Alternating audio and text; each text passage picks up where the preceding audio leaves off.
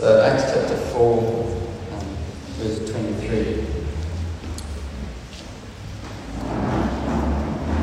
So, even before, even before you put it up, so just, just some context here is in, we're, all- we're all kind of familiar with the beginning of the book of Acts. So, there's this big build up to Pentecost, the pouring out of the Holy Spirit, all the disciples, waiting in the upper room. And then following that, you see all these disciples, especially Peter. Peter's often the poster boy for before, not much boldness, and after, a lot of boldness.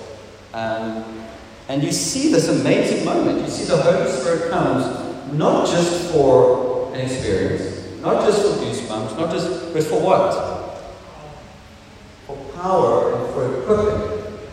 Jesus said, I'm going to send him to you so that you might go, so that you might be witnesses. And it's almost like Jesus knew something about his disciples. That you guys, as you are right now, are not brave enough and bold enough.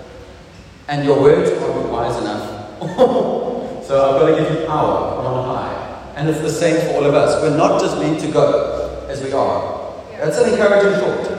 Because if you look at yourself and I tell you to go, you're like, Eesh, I don't have much to go with. But the point is, you should say that to the Lord. I have nothing, therefore you must give me everything. You must give me the words. Jesus even told his disciples when you go to a town and you're supposed to give the reason for your faith, whatever, don't prepare it even beforehand. That's scary. In the moment, I will give you the words. And he said, The Spirit of your Father will speak through you. So there's something powerful about that. So the context here is had Peter and John come out of this Pentecost experience. The church is born. I mean, they're not even calling it, I don't think it's even called the church yet at that point. But you have the believers together. And then Peter and John are used by God to heal that man at the temple gate. He'd been lame, crippled for about 40 years. You can imagine in a place like Jerusalem, every, every single person I think would have known. And we're, we're in this rock with, these days that we live so.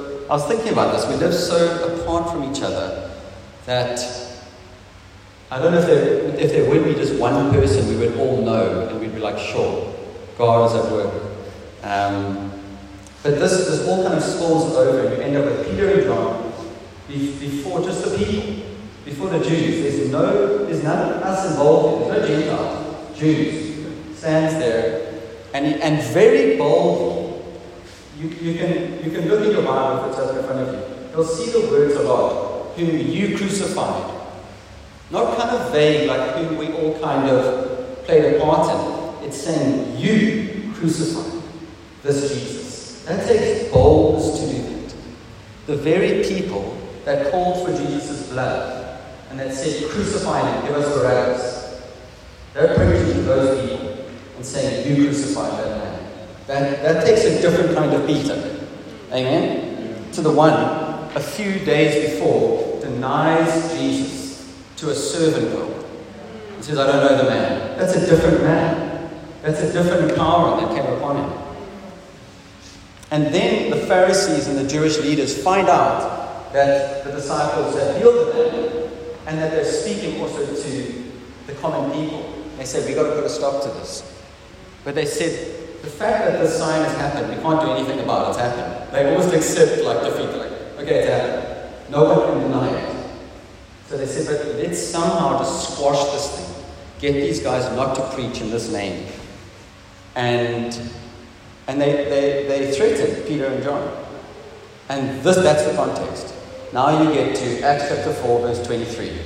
They've just been threatened. They say, if you preach in this name, to, there's going to be problems. We're going to, we're to squash you. And they're thinking, well, Jesus, our very own Lord and Savior, was crucified. So what's going to really happen to us? So there we get. Let's read from Acts chapter 4, verse 23. It says, When they were released, they went to their friends and reported what the chief priests and the elders had said to them.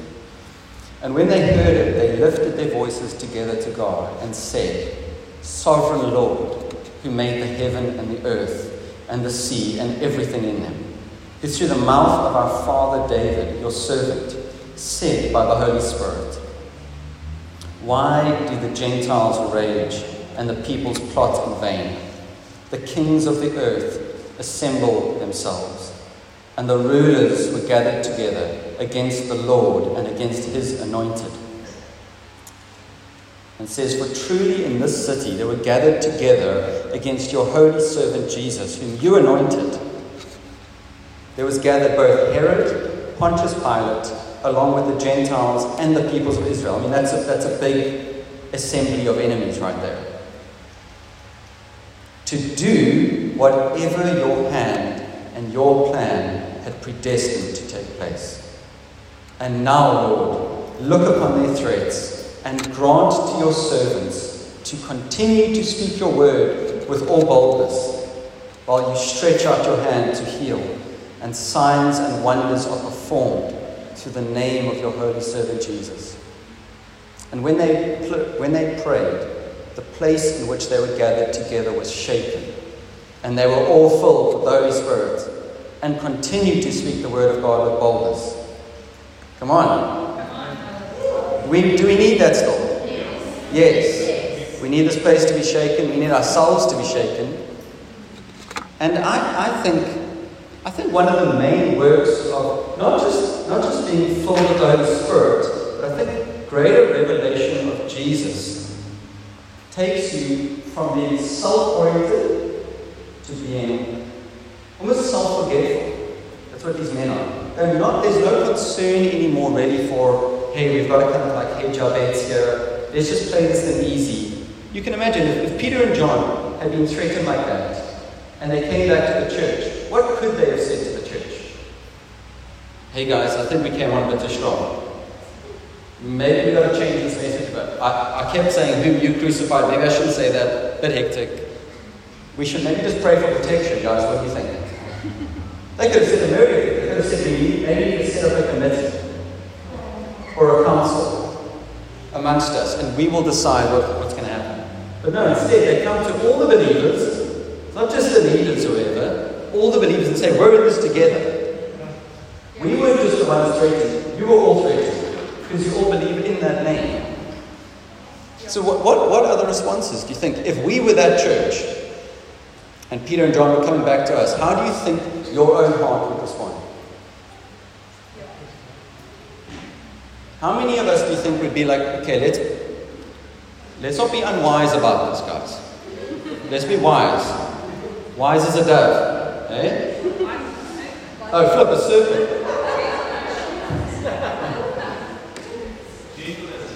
yeah, gentle. Yeah.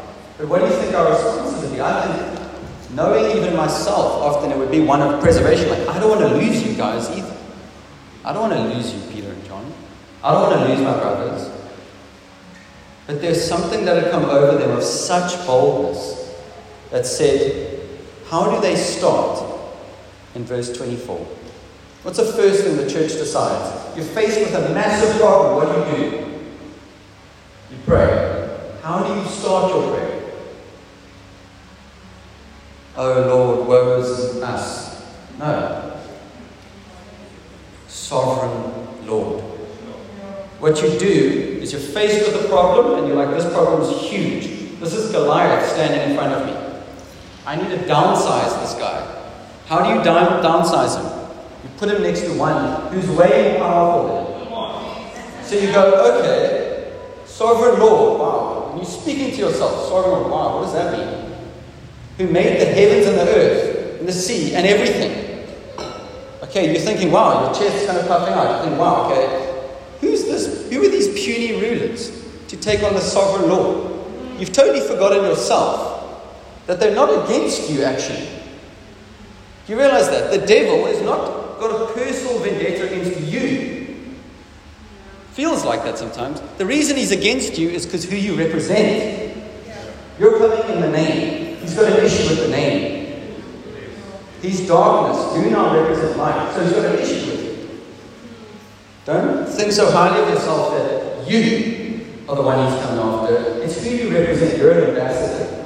In the same way, if you read maybe in the book, the book I've been reading the book of Kings recently, it's so it's so violent. but often one king or emperor would send a, an ambassador, and that guy's in his chops. He would go to the other army and they just kill the ambassador. So it's a horrible job to have, to be an ambassador like that. But in a sense, we're ambassadors. And we've got nothing to fear.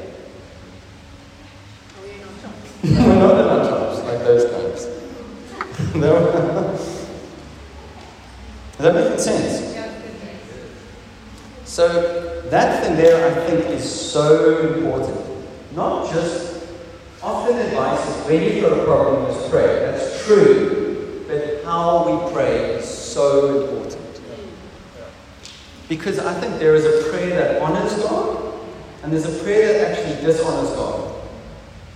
And God is so gracious that I think often we pray things and it gets to heaven and the angels like auto tune your prayer and they give it to the Father and it's like, oh wow, that doesn't sound like James. That, that sounds great. And the angels are like,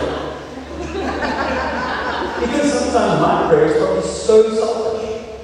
It's so self focused. It's Lord, I don't know what the future holds. I'm so scared. You're my helper. Maybe they just see you're my helper. It's like, oh wow. That's bold. But I think God, even in his kindness and graciousness does that. But that doesn't mean we shouldn't seek to pray according to the will of God. Have you ever felt that when you've read scripture, maybe during a week or in a day, and you pray it, you feel like, wow, that prayer has power on it. You feel that. It could be something as simple as, the Lord is my shepherd, I shall not lack, I shall not be in want. One line, you read that in the morning, and you face an area of lack that day, needing something. You bring that prayer up, and it's got weight. It's like a burden. You feel that. So I think the more we fill our minds with Scripture, you're going to add weight in the Spirit to your prayers. Can I get a witness?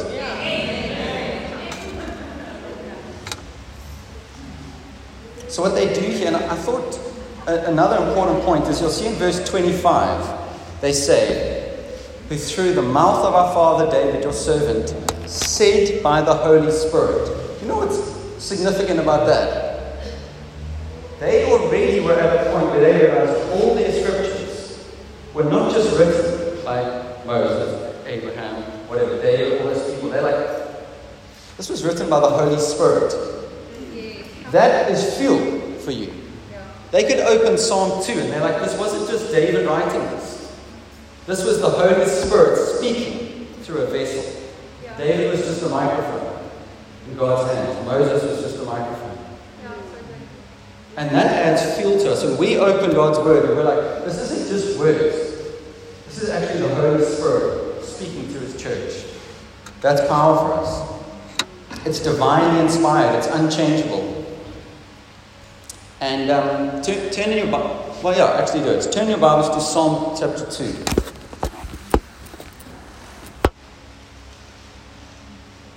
Because this is, this is the scripture that they, they quote.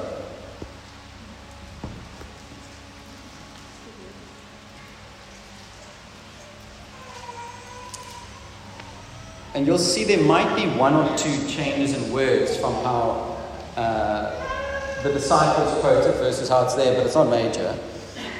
So it says, Why do the Gentiles rage? So there it might say, Why do the nations rage? And the peoples plot in vain. The kings of the earth set themselves, they assemble themselves, and the rulers are gathered together against the Lord and against his anointed. Um, but in verse 4 there, I don't have it in front of me, but it says, Look at this. He who sits in the heavens laughs. The Lord holds them in derision, in ridicule. How's that?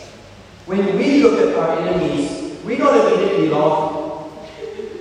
God has to get us to the point where we say, like, okay, you actually look like a giant, but you're a grasshopper. You're tiny. He has to get us there. When we start off, we're like, this giant in front of me is huge. I'm tiny. And the work of prayer and the Holy Spirit gets us to that point where it's, okay, wow. It's not that I'm bigger than the giant. It's the fact that God, the sovereign Lord, is bigger. You see the difference? You don't puff yourself up until you're suddenly bigger than the problem. That's not going to happen. You puff the Lord up in your vision until he seems enormous in your view, and anything seems like a step. Amen. It's easier said than done, I know that. Sometimes we have to wrestle in prayer to get to that place. Over and over, that problem keeps facing you, and you've got to fix your gaze back on the Lord over and over. But the Lord ultimately wants us to know that He sits in heaven. He looks at all their crafty little plans. Think of like King Nebuchadnezzar.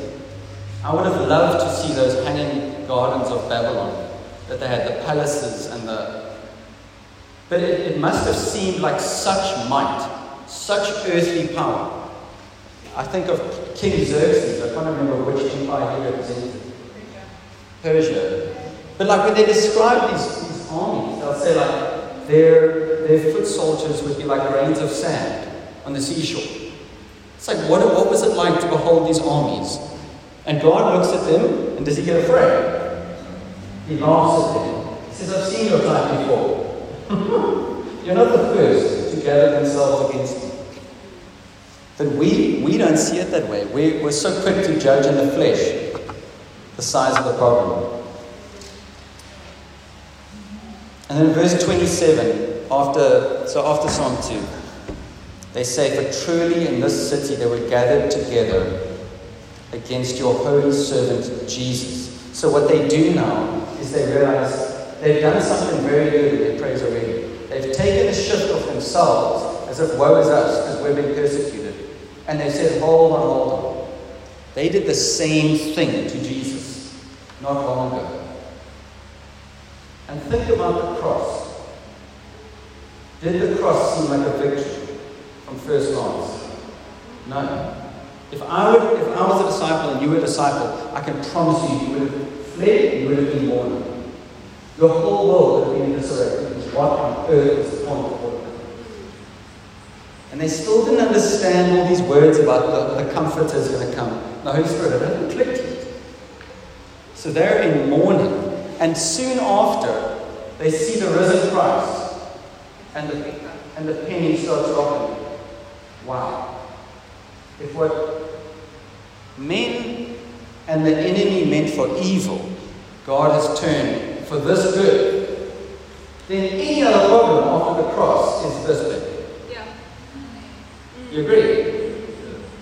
If the very God to earth is the only hope that as a Jew you would be waiting for your whole life, and he's crucified, and that was the end of it, that would have been the worst news. The fact that he's risen, and not just that he's risen and he kind of like survived the whole ordeal, he actually conquered the enemy. He took the keys to death and Hades. It says in Hebrews that he delivered all those who were, in, who were subject to a fear of death. It says we were in slavery to a fear of death, and he delivered them through his work on the cross. So for you, you don't have to have any fear of death. Amen. There's no fear of death. You can say to live is Christ to die is gain. So, Lord, you choose whether I'm here in the body or I'm with you. Your choice. I don't belong to myself. So it was so good what they did is they they reflected on Jesus and all the hordes of hell that seemed to be assembled against him. I've got a scripture, I don't even know if I was going to fit it in here, but it is it is like a bomb. This is so good. Turn, just flip over to Acts chapter 5. This will encourage your very soul. Turn to Acts chapter 5. okay? Acts chapter 5, verse 38. Um, wait, turn it real quick. So, before we read that, what's happened here is I'm not going to give you the long story but again, you have the Pharisees saying, These guys didn't listen to us. They're still speaking in the name. and they're getting more agitated now. The Pharisees are saying, Let's kill him. And one of their own stands up. The one I think who was trained, Paul, Gamaliel, stands up. Was it Gamaliel? Huh? Oh, right. Hmm? No, no, Gamaliel was the one that trained people. Yeah. So you have Caiaphas and the high priest, and this is what he says. This is what he says to his brothers. Other Pharisees heard. He said, So in the present case I tell you, keep away from these men and leave them alone. For if this plan or this undertaking is of man, it will fail. But if it is God, you will not be able to overthrow them. He even realizes it. You might even be found opposing God. You're trying to speak on God's behalf and stop these heretics. But he says, if this is of God, who do we even think we are to stop it? That is what we need to keep in mind. Whatever we face, and if this is of God, I can laugh at those who try to overcome it. Because what is man? Man is like grass that withers, and Isaiah says it's blown away, it comes and it goes. I love that. I've been thinking of that song. If this is of man, it's going to fail. And he mentions just before that about three other guys that have risen up. They, they said back then there was a lot of like ze- zealotry, is that the word? People very zealous, and a lot of false Christs saying, I'm the Messiah, people were joining they get defeated and, and just fizzles off. And Gamaliel says, if that's the same here, it's just going to fizzle off. But if it's of God, and it was of God, it did not fizzle off. Amen. So I'd encourage you, even take that scripture and feed yourself. I found for me, I started thinking so many things. If that is built on the foundation of man and the flesh, it's going to fail. But if it's built on God, no man can touch it.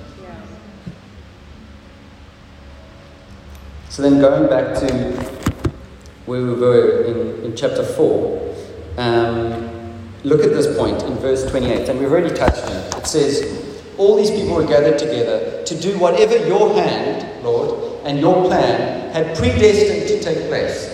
So turn back quickly to chapter 2, Peter's sermon. In chapter 2, Peter says something quite profound.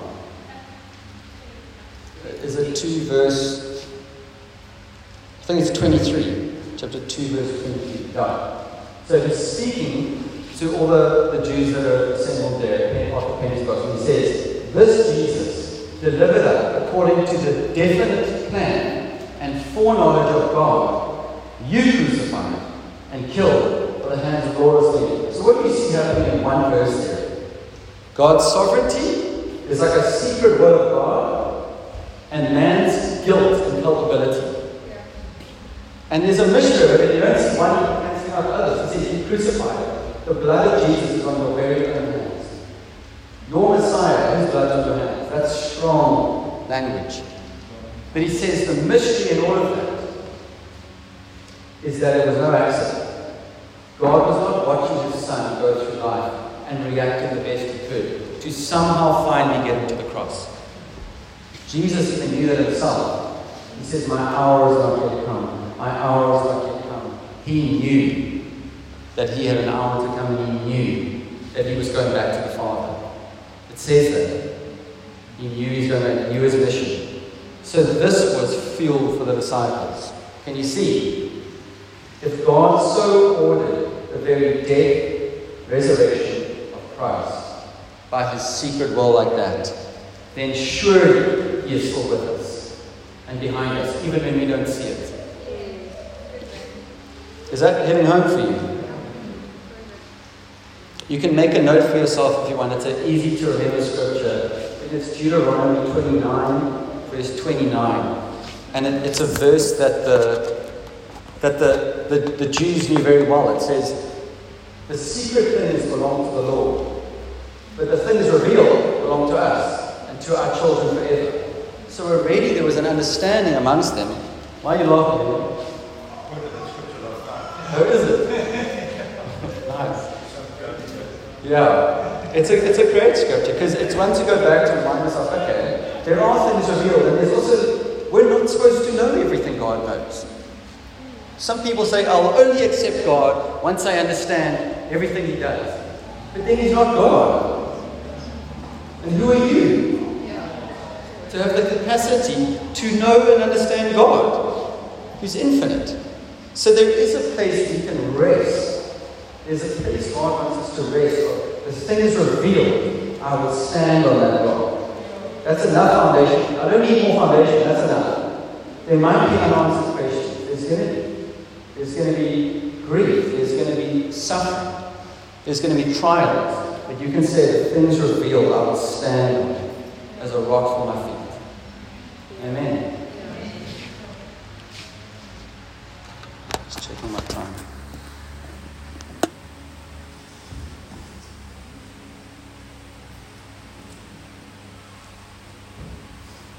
So let's, from, from verse 29. And then they say, now they finally get to themselves.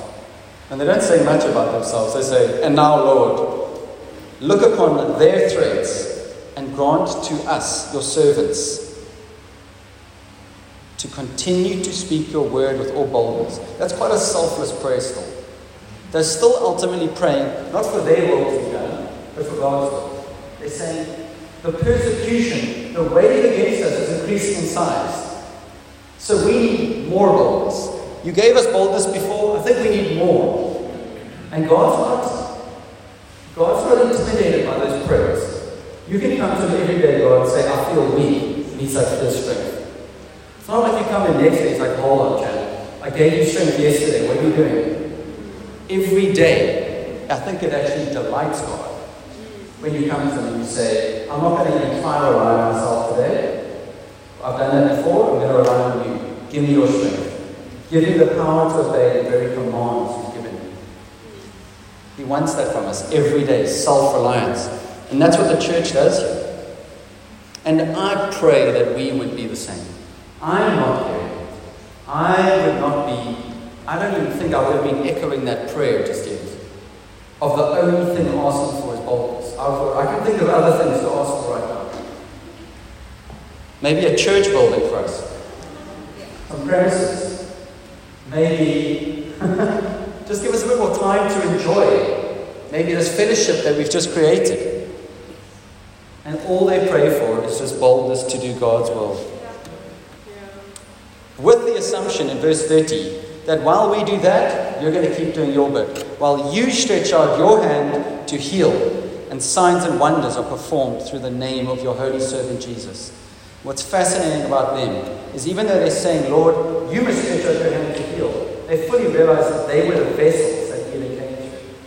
So even you have in, in, in, in chapter 3, Peter and John start almost getting worshipped by the people. Do you remember that? They say, like, by what power are you doing this? And they say, brothers, it's not by our own power or piety that this man is well and healed. It's not by our own power or righteousness. Don't look at us. Don't worship us. It's by the name of Jesus. And you've got to have that. If we look to ourselves to perform what God's called us to do, but we're so fixed on us as the vessel, you're going to be paralyzed from doing it. Amen? You're going to look at the task and like, I, I can't do that. God might say to you, go, go walk up to that person at the checkers and go speak to them. And you're like, I can't do that. He's like, but I can do it. And you've been crucified with Christ. And it's no longer you who live, it's me who lives in you. And then you suddenly go, okay, wow. Truth to the face, okay, cool. It's not about me. And you walk to the person. You've got to have that in you. Yeah. I can testify. As long as my eyes are on myself, it's doom and gloom. It's insecurity, it's fear, it's self preservation, it's doubts, it's what if this happens, maybe this, what if they reject me? You know what I'm saying? So we've got to figure out how do I get my eyes on you daily? And I'm near the end now. And then it says in verse 31 And when they had prayed, the place in which they were gathered together was shaken, and they were all filled with the Holy Spirit and continued to speak the word of God with boldness. Their prayers were answered. The boldness they asked for, they got. And I think as I was reflecting on this, I'm not even, I'm not just preaching to you, I'm preaching to myself. That I've often for so long had an understanding of the Holy Spirit as like not necessarily equipping. It's been more for God to pour out His love into my heart, which is, is true. For basically self experience, you know what I mean? But I want to challenge my own self. Like, I haven't actually thought of the Holy Spirit enough as a equipping. Have you? Like last week, we, we all we had a lovely service. We came, many of us here just enjoyed time in God's presence. Who enjoyed that? Just waiting on God, And renewing our strength, receiving from Him. But it doesn't just weirdly end there. Do you realize that? It is equipping that you might go and be witnesses for Him. Otherwise, like Charlie's word, you're like the plant with the, the same that's almost infertile. It looks exactly the same as the other one, but it's just not producing fruit. It's, it's a stagnant pond. You need to go to the side of the pond, cut a there so the water can start flowing through. And we need that. And God will meet us where our faith is at. He's kind. He's not going to say, get up right now. Take your shirt off. No, you never say that. And maybe a sports game, and speak to all these people, get in a train it's very awkward in the train or in the lift, no one wants to look at each other. He might start you small. He said, just speak to your spouse about what I've been showing you this week. And you start getting your mouth. Why don't you speak to a family member? Why don't you speak to, like, I think the colleagues can be some of the hardest to speak because you have to see them every day. it's easy to be a stranger. A colleague sometimes feels like, high stakes. But God will meet us where our faith is at. Like, amen. He doesn't just throw you in the deep end and say, okay, you be like all the other Christians. He will slowly but surely get us to that place. But I think a real challenge for myself and, and for us is you, you can even put up Acts chapter 1, verse 8. Jesus said these very words, and it sets the stage for the whole book of Acts He says, But you will receive power when the Holy Spirit is upon you, and you will be my witnesses Jerusalem in Judea and Samaria to the ends of the earth.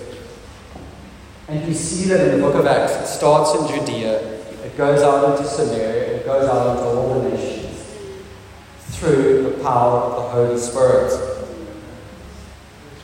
So I, I want to challenge your thinking for many of us have been so surrounded by that language of baptism in the Holy Spirit, being filled with the Holy Spirit. You see, those believers that were in the room shaking, the same believers that were Pentecost, their numbers have just increased. They didn't say we've been filled, we don't need to be filled. They're saying we've been filled, but we need more. We need more boldness. We need more faith. We need more peace. We need more of an anchor. You see that?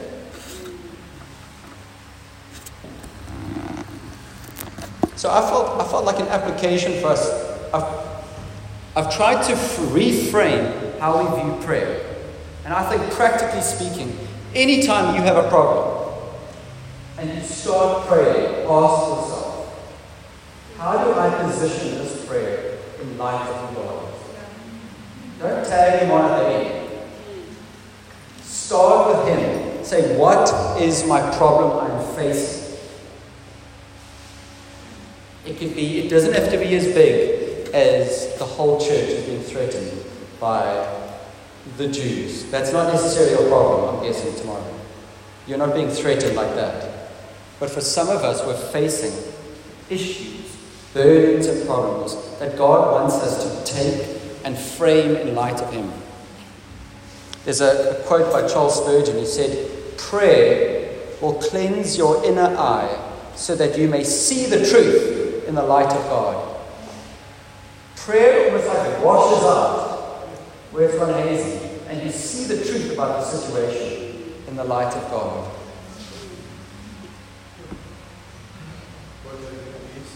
He says, Prayer will cleanse your inner eye so that you may see the truth in the light of God. No, that's not a scripture. That's Charles.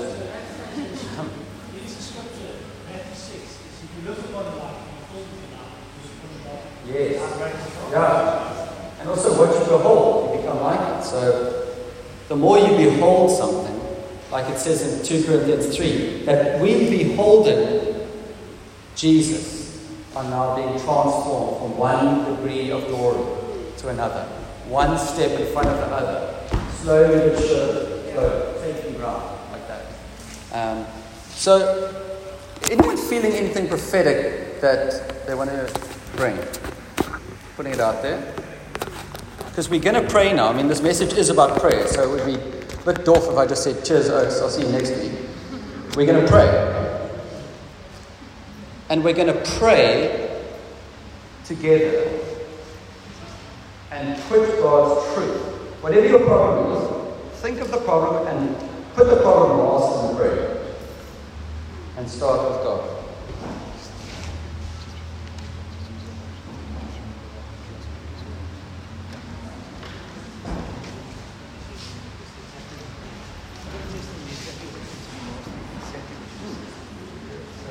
Amen.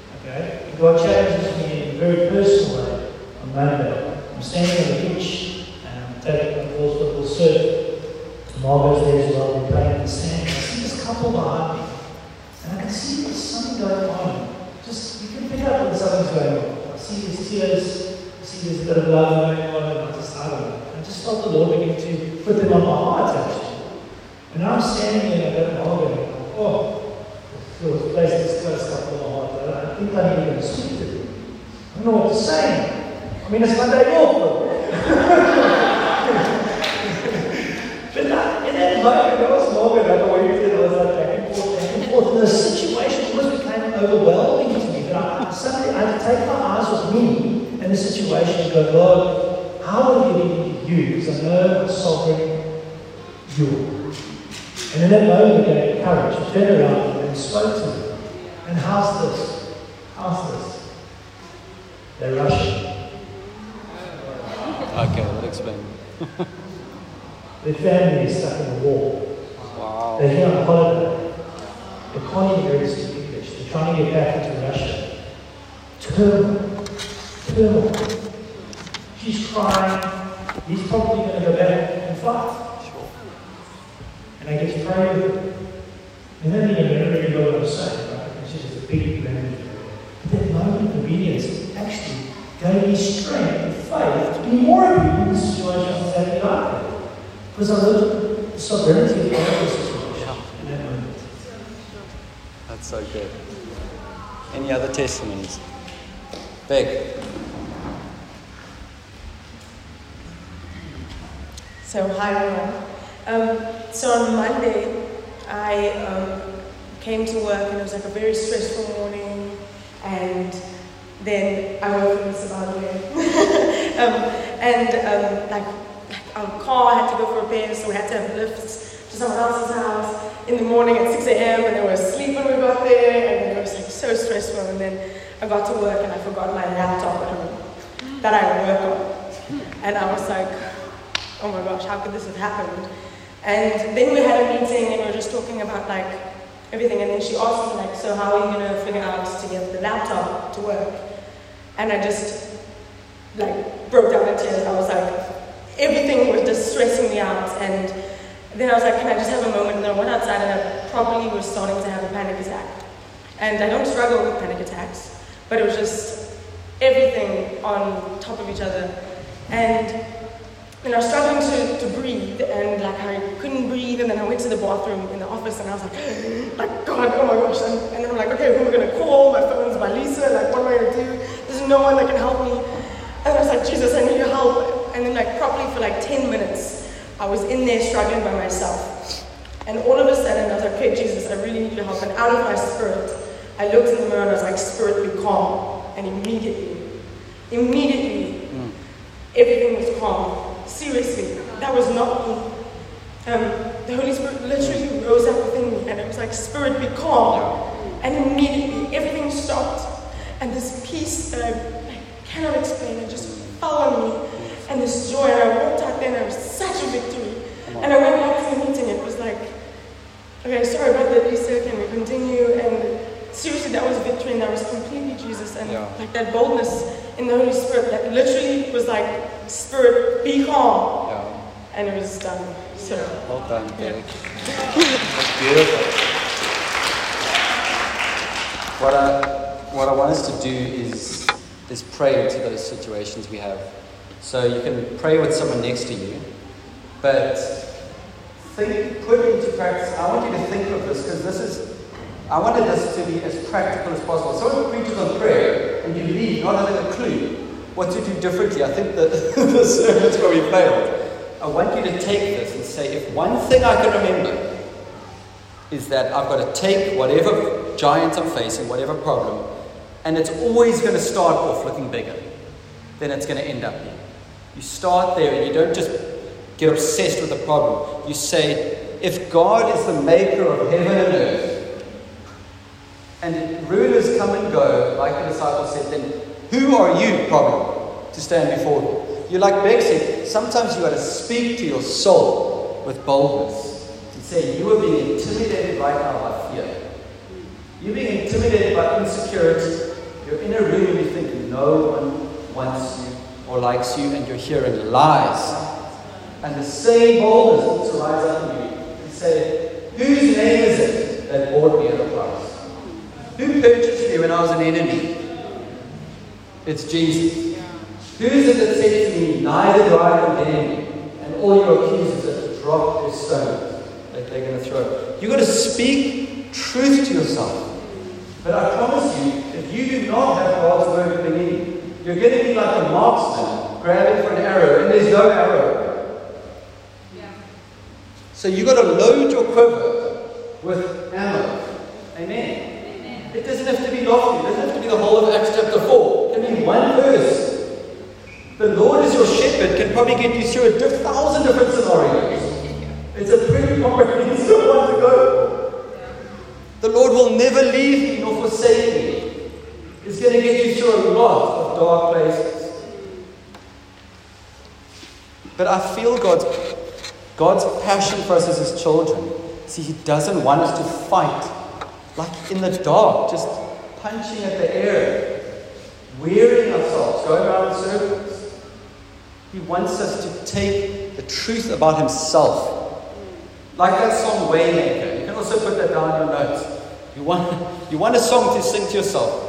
That song Waymaker, that is who you are. Waymaker, miracle worker, promise keeper, light in darkness. You take songs like that and you sing them to your soul. I do that when I'm miserable, and I get miserable sometimes. My wife and I. I got to speak it to myself. I'll be like, I don't know what's wrong with me. She's like, go away for a retreat. I'm like, I just went. Go your room. Sends me to my car to put on worship music. Some kind of like worship in the car. But do what you need to do. Don't go through our days just defeated and miserable, and like the Israelite army staring at Goliath, saying, oh, What are we going to do? He's so big, he's shouting again. We can't do that. Amen. You catching my heart? Let's pray. So, no, no, you're going to pray with each other. So, find someone you want to pray for, you want to pray with, and put this in practice. Yeah, I think see that. ahead about the financial worry. Yes. Yeah, sure. Uh, so just hold on, guys. Before you start praying, one quick word, was a word of knowledge. I want to release. Sorry, um, just before worship, I